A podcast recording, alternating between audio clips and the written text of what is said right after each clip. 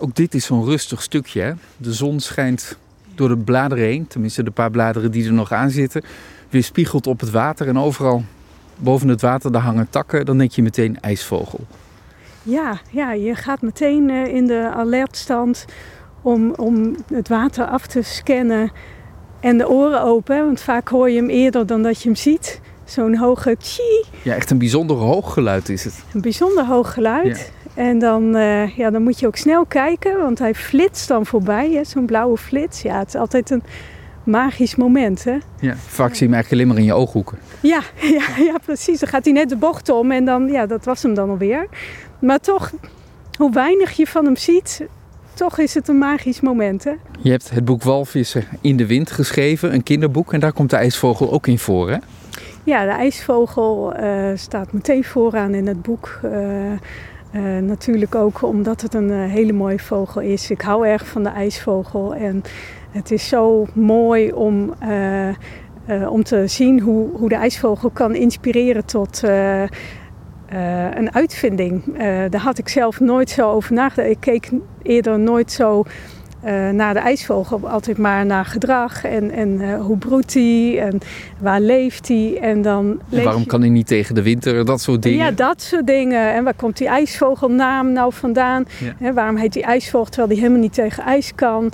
Um, uh, dus op die manier keek ik naar de ijsvogel totdat ik het verhaal las dat er in Japan een, een uitvinder uh, was, die leeft, hij leeft nog steeds trouwens. Um, die, die man die was en ingenieur en hij had liefde voor vogels. Hij was vogelaar. Vogelaar, ja, ja en hij was lid van de vogelclub. En, en hij kreeg op een gegeven moment de opdracht van zijn baas om een stille trein te ontwikkelen. Want uh, ze hadden daar problemen met uh, een hoge snelheidstrein die door een tunnel knalde. En elke keer als die dan die tunnel uitkwam, want het ging met razende vaart, dan bam! alle omwonenden in de buurt hadden daar ontzettend last van. Maakte heel veel lawaai.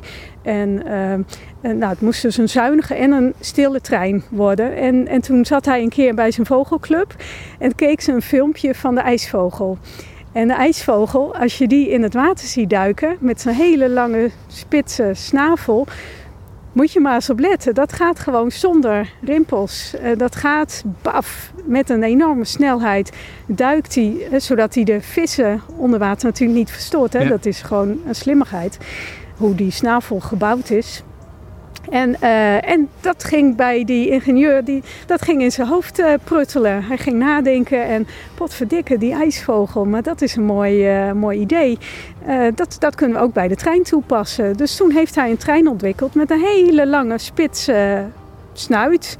Met, met, een snavel van een ijsvogel voorop. Snavel van een ijsvogel, ja. En dat is nu dus uh, een uh, hoge snelheidstrein in Japan. Hij rijdt gewoon in Japan. Dat is toch, uh, nou, dat is toch grappig. ja, dat zijn briljante vindingen. Briljante vindingen, ja. ja dat vind ik ja. zo mooi. En zo zit de natuur er vol mee. En, en, en zo vol dat je er een boek mee kunnen vullen?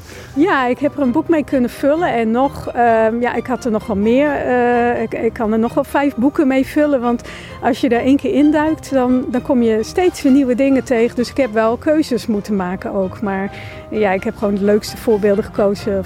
Waarvan ik zelf denk, nou, dat, dat is wel heel erg leuk om te weten.